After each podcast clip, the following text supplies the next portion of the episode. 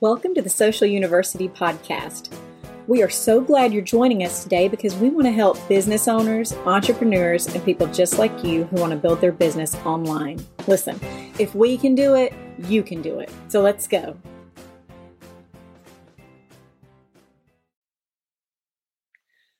Good morning. I'm Karen Taradas with Social U, and it is time for the very first What's Up Wednesday for 2023, where we come to you live every Wednesday morning at 10 a.m. Central on Facebook, LinkedIn, and YouTube, so we can talk about social media marketing and digital marketing tips, tricks, and trends. So let's go ahead and get started. We have um, some I, think some very fundamental uh, information for January to help you plan, to help you have a successful January. Because if you guys are anything like I am, you're still kind of uh, sluggish from the holidays and you're not firing on all cylinders quite yet. So let's talk about getting back into it. Um, today, we're going to talk about back to basics and some things that you really need to do at the not just at the beginning of the year but quarterly where you kind of need to check in with your brand and make sure you you are where you need to be. Next week we're going to talk about um, how to self audit your social media so you know if you're on the right platform um, the 18th, which is the third Wednesday, we're going to talk about how to create your own content calendar. And I will have downloads for you guys if you're interested in that. And then the last week of the month, we're going to talk about tools to keep you organized and stay on track. So let's go ahead and get started. Let's talk today about back to basics. And I have 10 tips for really getting back to basics so that you are focused and your content is working for you and not against you.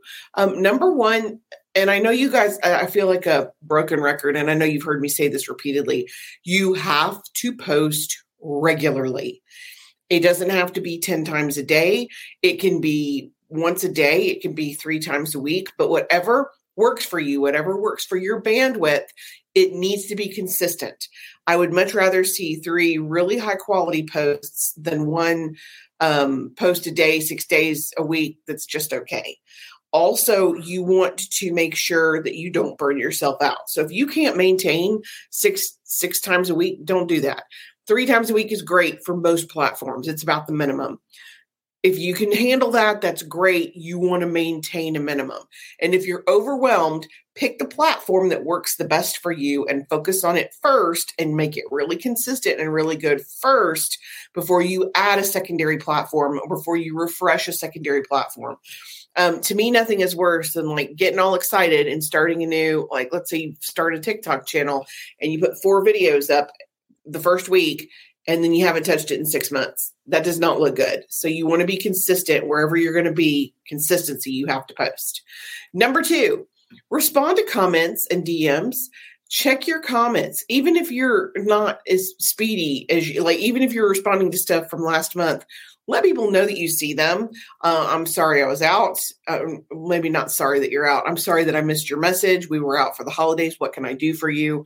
Just let them know you're there. Nothing is more frustrating for a customer or a client to reach out to a brand and have a radio silence it is overwhelming. So you want to make sure that you are providing the best customer service you can. And that includes responding to comments and responding to your direct messages. Number three, monitor your brand. That means looking up your brand name, your business name across all platforms, Twitter and Facebook and all of the different um, social media sites to make sure that people are, if they're talking about you, that it's positive. And if it's not positive, you're addressing it. Now, of co- course, there are different um, apps to monitor that Google Alerts, TalkWalker, several. You can do it manually if you'll just do a simple search on the in the search bar on the platform periodically. Um, we did this for a customer the other day and found out they had more than one page. They did not even know about the second page. So it's good to do it um, once a year, once a quarter, and find out what's going on with your brand. Number four, monitor your industry. It isn't great if you're in the middle of a discussion with a potential client and they bring up something that's happening in your industry and you don't know what's going on. So it's very critically important that you stay on top of your industry. Um, for us, that could be a challenge because, of course, Facebook and Instagram they change on a dime. Um, things change very quickly in this field, so it's very important that we stay connected and make sure that we understand what's happening so our clients get the best service possible. Um, let's see, number five, five, yeah, industry. Number five, identify trends. Um, I'm not big on um, only doing trendy stuff. Of course, I'm I'm really and truly big on transparency. Be yourself, embrace your own personality for your own brand. However, you do need to understand trends that are happening so that you can put them to use for yourself and for your business. Sometimes those trends can really work in your favor, especially if it's a song or a sound that works for your company. Um, but it, it could be anything, anything from a trending um, filter to a trending hashtag or to a trending again a sound or um, uh, music you just have to stay on top of what's trending for you so i mean if you're in the wedding industry and you don't know the colors of the year that's a, that's a big deal. It's important to stay on top of those. You need to, you know, you would subscribe. Again, I'm just using the wedding industry as an example. You need to know what's happening. It's just like any other industry. Real estate is very different now than it was a year ago. So it's it's important to stay on top of the trends and what's happening in your industry. Okie doke. Number six, answer questions in groups and forums. Now, not everybody is not everybody is forum savvy. So if you want to get on Reddit or Tumblr and talk about what you do, that's totally okay. You may not have time for that, especially some solopreneurs. But if you are um, on Facebook, you should check the groups in your area pretty consistently to see if there's anything that you can answer to help people out.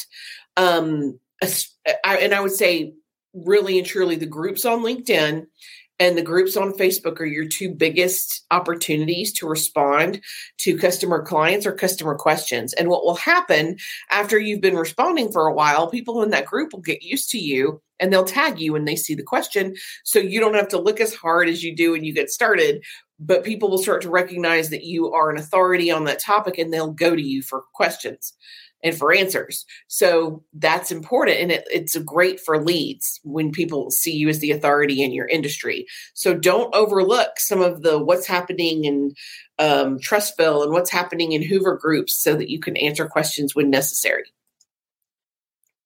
Number seven, connect with customers, especially brand warriors. User generated content is huge, and a lot of businesses really overlook it. Um, just because you have someone who posts something for you doesn't mean it's it's bad. A lot of times those images and videos are way better than what the company will put out themselves. There is no replacement for third party endorsement. Don't believe me? Yelp and Amazon built an entire business industry on it. So if you are not responding, especially your brand warriors, those loyal people who comment on all your videos, and those folks who constantly, constantly repost your stuff and tag you and take pictures with your stuff, talk to them, engage them. I would rather have one or two really, really awesome brand warriors than a hundred people who follow my page and who do not engage with me at all. That's nuts.